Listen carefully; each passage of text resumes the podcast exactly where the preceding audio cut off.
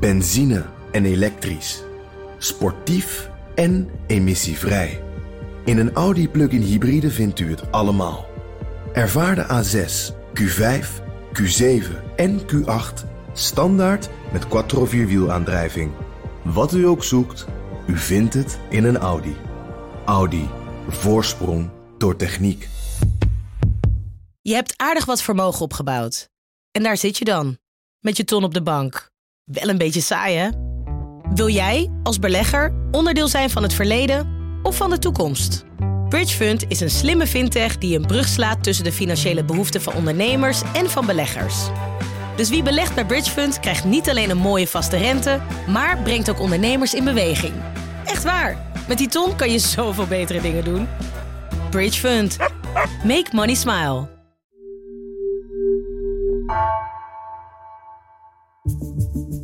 Vanaf de redactie van NRC het verhaal van vandaag. Mijn naam is Gabriella Ader.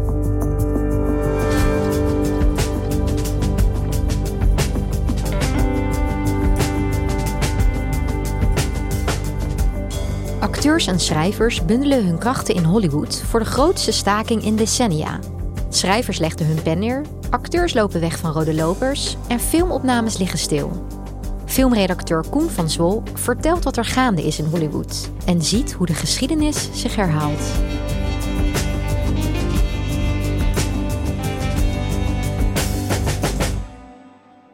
Sinds een week gebeurt er helemaal niks meer in Hollywood.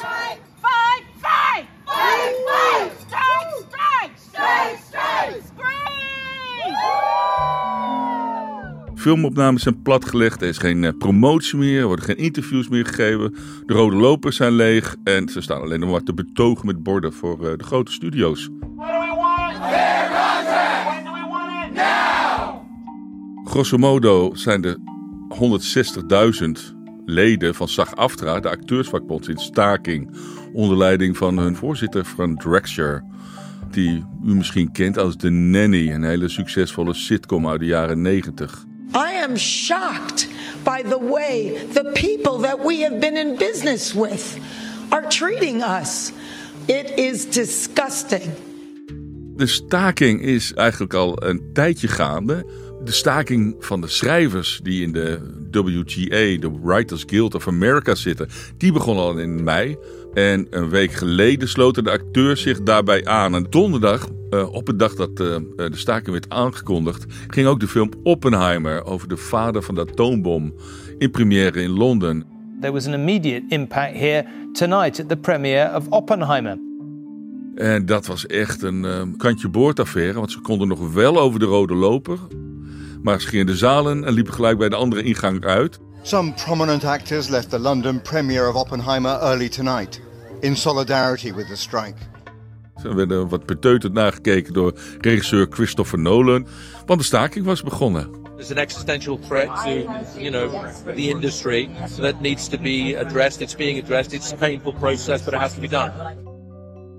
Dit is uh, eigenlijk wel de grootste staking sinds uh, de staking van 1960, die 21 weken duurde. Alleen acteurs deden pas de laatste vijf weken mee. En het gaat deels over hetzelfde, maar deels over hele andere en nieuwe dingen. It's the first time the two groups have taken industrial action together for more than 60 years. It will eventually affect what we see here in cinemas, on television and on streaming services like Netflix. En de gevolgen daarvan, die zullen we eigenlijk volgend jaar uh, ondervinden als kijker. Ja, Koen, waarom staken deze schrijvers en acteurs? Er zijn een heleboel dingen, maar we beginnen maar eens bij AI, Artificial Intelligence. Dat zien schrijvers als een dodelijke bedreiging en acteurs ook. En stemacteurs merken het nu al, want uh, je hoeft maar even naar YouTube te gaan om te zien hoeveel filmpjes er tegenwoordig door AI-stemmen worden ingesproken. Ja, en wat is dan de angst? Nou, de angst is gewoon verlies van werkgelegenheid. En in het geval van acteurs, het uh, optreden van virtuele acteurs, het verliezen van je beeldrecht. Tegenwoordig word je, als je acteert, wordt er een digitale scan van je gemaakt. Dan moet je dus een dag in een soort driedimensionale ruimte met overal sensoren zitten. Moet je lachen, huilen. En zo wordt je hele mimiek en je hele uh, gestalt, zullen we zeggen, digitaal vastgelegd. Dat staat op een schijf opgeslagen soort kloon, digitale kloon van je.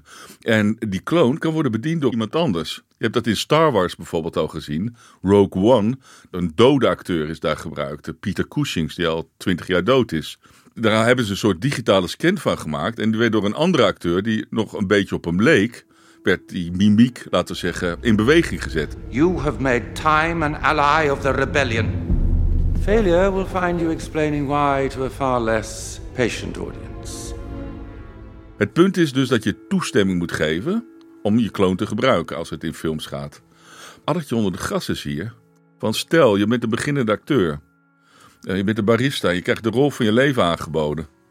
En dan zegt de studio, ja, eh, allemaal goed. Maar dan willen we ook wel dat je alle rechten op jouw digitale kloon, die we nu gaan maken, voor de rest van je leven aan ons overschrijft. Oh, Nou, ik ben barista, dit is je doorbraak. Dus je denkt, oké, ik teken. Stel, die beginnende acteur wordt later Marlon Brando. Dan mag een pop van Marlon Brando, als de studio er zin in heeft, mag eh, overal te pas en te onpas gebruikt worden. Tenzij dus, eh, wat vakbonden willen, je zegt van elke keer opnieuw, bij elke nieuwe film, bij elke nieuwe uiting, moet een acteur apart toestemming geven. Maar dat is nog niet zo geregeld. Maar het is maar één van de kwesties. Het gaat natuurlijk ook gewoon om de centjes. ja. En gaat het er dan om hoeveel ze betaald krijgen? Nou, dat is een deel. Dat is het, laat zeggen, het saaie gedeelte. Dan hebben we het over gewoon lonen. We hebben het over per diems. Hoeveel krijg je betaald als je ergens op, op de set bent. En nou ja, allemaal eh, hele obscure dingen. Van hoeveel krijg je betaald als je naast zingen ook danst. En 25% of 50% extra. Nou, dat soort dingen.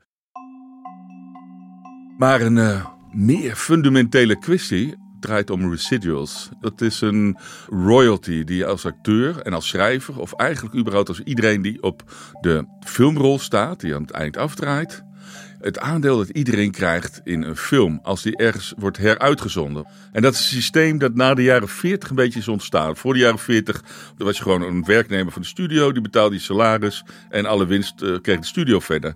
In de jaren 40 begonnen agenten voor sommige invloedrijke acteurs te vragen van ja, maar hij wil een percentage van de winst, anders doet hij niet mee. En dat heeft zich verspreid tot een soort eh, algemeen systeem. Iedereen krijgt een aandeel van de winst als je ergens opnieuw wordt uitgezonden. En dat is in een enorm complex rekenmodel is dat vastgelegd en dat wordt elke drie jaar aangepast. Dat betekent dus dat als eh, Titanic voor de 200ste keer wordt uitgezonden, dat Leonardo DiCaprio en Kate Winslet. Ja, nou, om je een voorbeeld te geven. Warner Bros. maakt per jaar nog steeds een miljard winst op Friends. En ehm, de acteurs van Friends krijgen er elk jaar een cheque van 20 miljoen voor. Niet verkeerd. Kijk, dat zijn serieuze residuals. Voor de meesten gaat het om veel kleinere bedragen.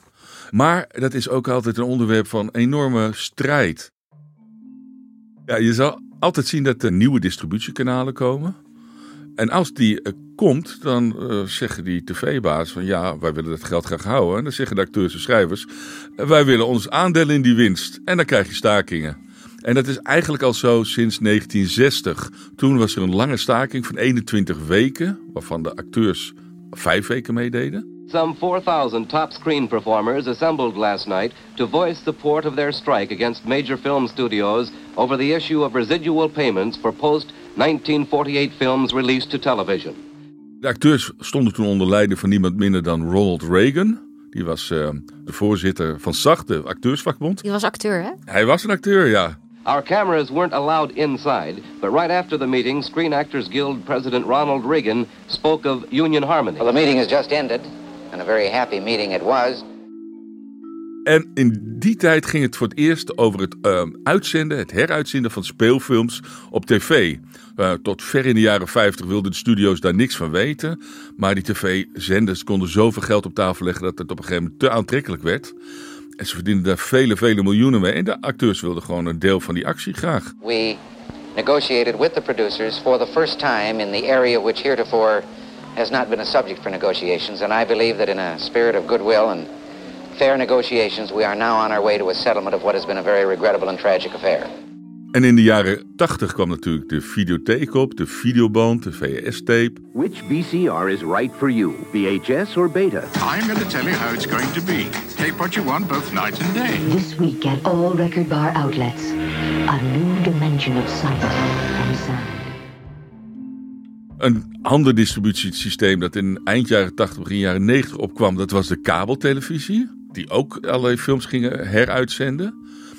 Toen waren er enorm veel stakingen. So we're going to have to suspend our trial schedule. ABC's Moonlighting resorted to three and a half minutes of song and dance on the air, striking writers in the background. Talk shows like David Letterman have been forced into reruns every night for weeks. Mid-season replacement shows like CBS's The Smothers Brothers are threatened by not having enough shows to make a go of it. En in al die gevallen zeiden de studio's: ja, mooi, eh, dat houden we allemaal zelf. En u krijgt een dubbeltje. En moesten de acteurs en de schrijvers de, de barricades op. En dat gebeurt eigenlijk bij elke nieuwe soort van filmdistributie. En nu is dat streaming uiteraard. Ja, want hoe zit het in het geval van streamingsdiensten dan, hè, met die residuals? Ja, dat is een interessant ding. Eh, bij streaming is het zo eh, dat je op dit moment wordt vergoed naar aanleiding van de grootte van de streamer. Dus als jij een film hebt op Netflix, verdien je meer dan als je een film hebt op Hulu. Maar hoe vaak je bekeken wordt op die streamer, dat telt niet mee. Ja. Want die cijfers wil Netflix geheim houden, zegt het bedrijfsgeheim. Ehm, dus komt het erop neer, wat ik nu hoor, eh, dat je vroeger, vroeger eh, als je eh, in een geweldige, succesvolle serie had gezeten, zoals Friends, ja, dan verdiende je jarenlang, bleef je daar nog aan verdienen. Dat gaf een soort stabiel inkomen. Dat was een check elke maand die binnenkwam. En terecht ook, want het werd opnieuw bekeken. En terecht. Maar nu zag je, eh, ik zag een interview gisteren van iemand die Emmy-kandidaat was geweest voor This Is Us, wat ook een populaire serie was.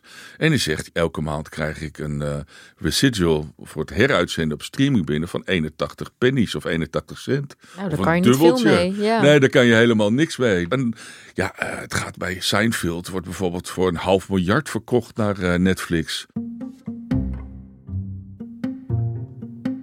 Nou weten we dat over het algemeen acteurs eh, in grote Hollywoodfilms niet heel slecht verdienen.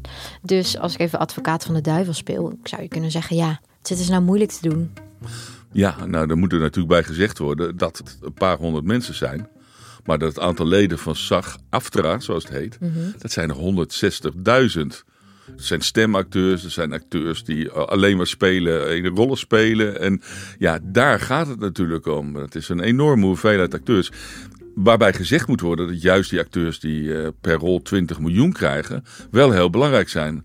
Want als die solidair zijn, wat hun geen enkele moeite kost natuurlijk, Ja. dan liggen al die grote films helemaal stil. Precies het Dus effect ze zijn groter. wel belangrijk, maar, ze, maar het gaat niet om hun.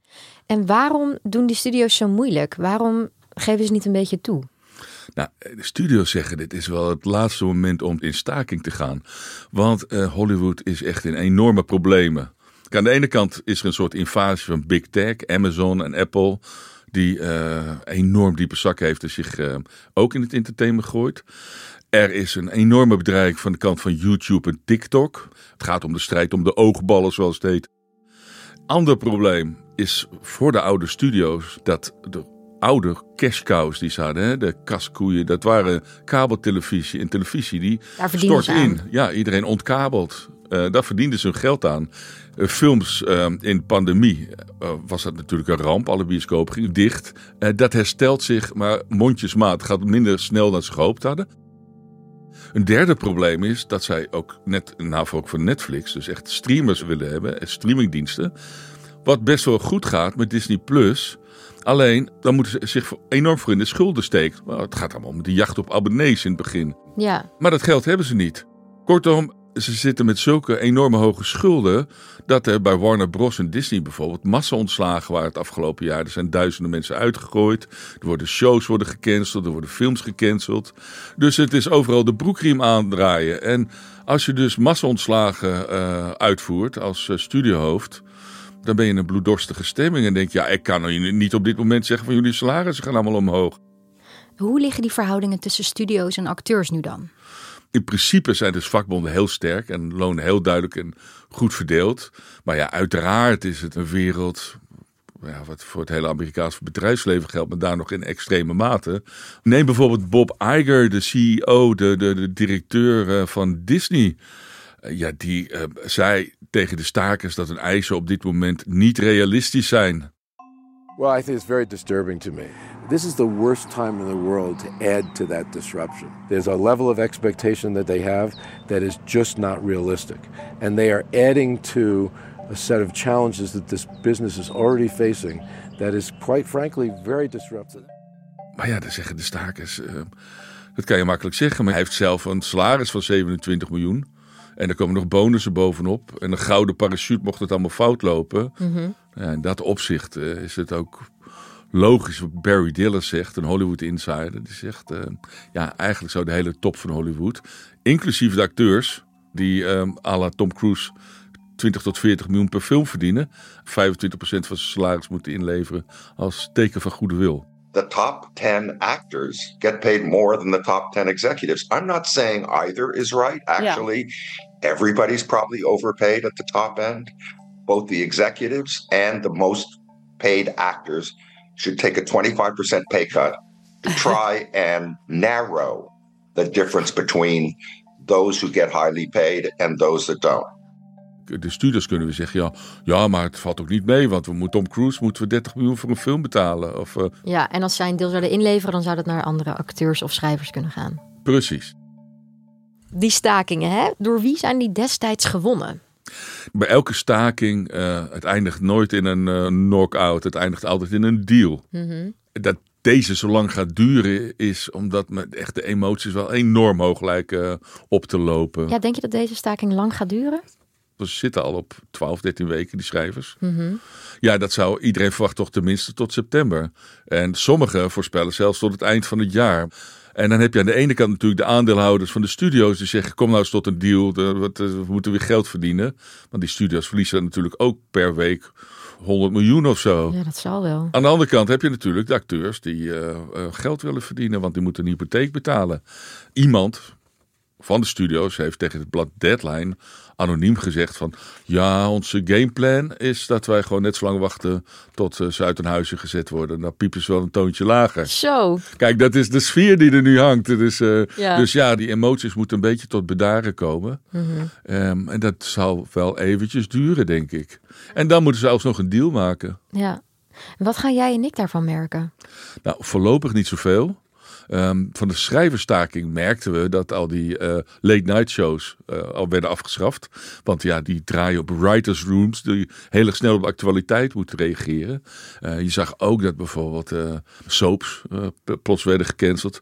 Ehm, en ook wat series die, laat zeggen, al filmend geschreven worden. Zoals The Last of Us, die zombie-serie, die werd al meteen stilgelegd. Of Stranger Things van Netflix. Oeh. Dus nu zijn al die grote blockbusters die op dit moment worden opgenomen, die liggen stil. Dan hebben we het over Avatar, dan hebben we het over Mission Impossible 8, maar we hebben het ook over Paddington 3. Paddington gaat naar Peru. Oh, ja, nee. ook Paddington. Sommige series die zagen het al aankomen. We hebben bijvoorbeeld Rings of Power, de Lord of the Rings serie. Die eh, heeft tegen de clip opgewerkt om voor deze week klaar te zijn. Je hebt een andere serie, House of the Dragon, eh, de opvolger van Game of Thrones. Die is zo slim geweest om alles onder Britse regels te doen. Britse vakbondsregels. En in Engeland staken ze niet. Dus die opnames gaan gewoon door. Nou goed, dat zijn nogal wat titels die je noemt. En ook eh, zeer bekende titels, zeer populair.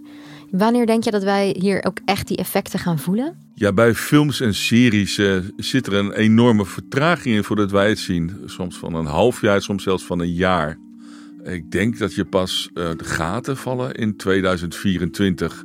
En dan nog, dat kunnen ze natuurlijk wel een beetje met Franse films en films die wel gewoon doorgaan oplappen. Dus je merkt er wel wat van. Een verdunning van het eh blockbusteraanbod met name. Maar dat zal pas ver volgend jaar zijn. Oké, dus voorlopig kunnen wij deze zomer en daarna nog genieten van blockbusters. Zeker, maar niet van rode lopers. Die blijven leeg. Dankjewel Koen. Graag gedaan.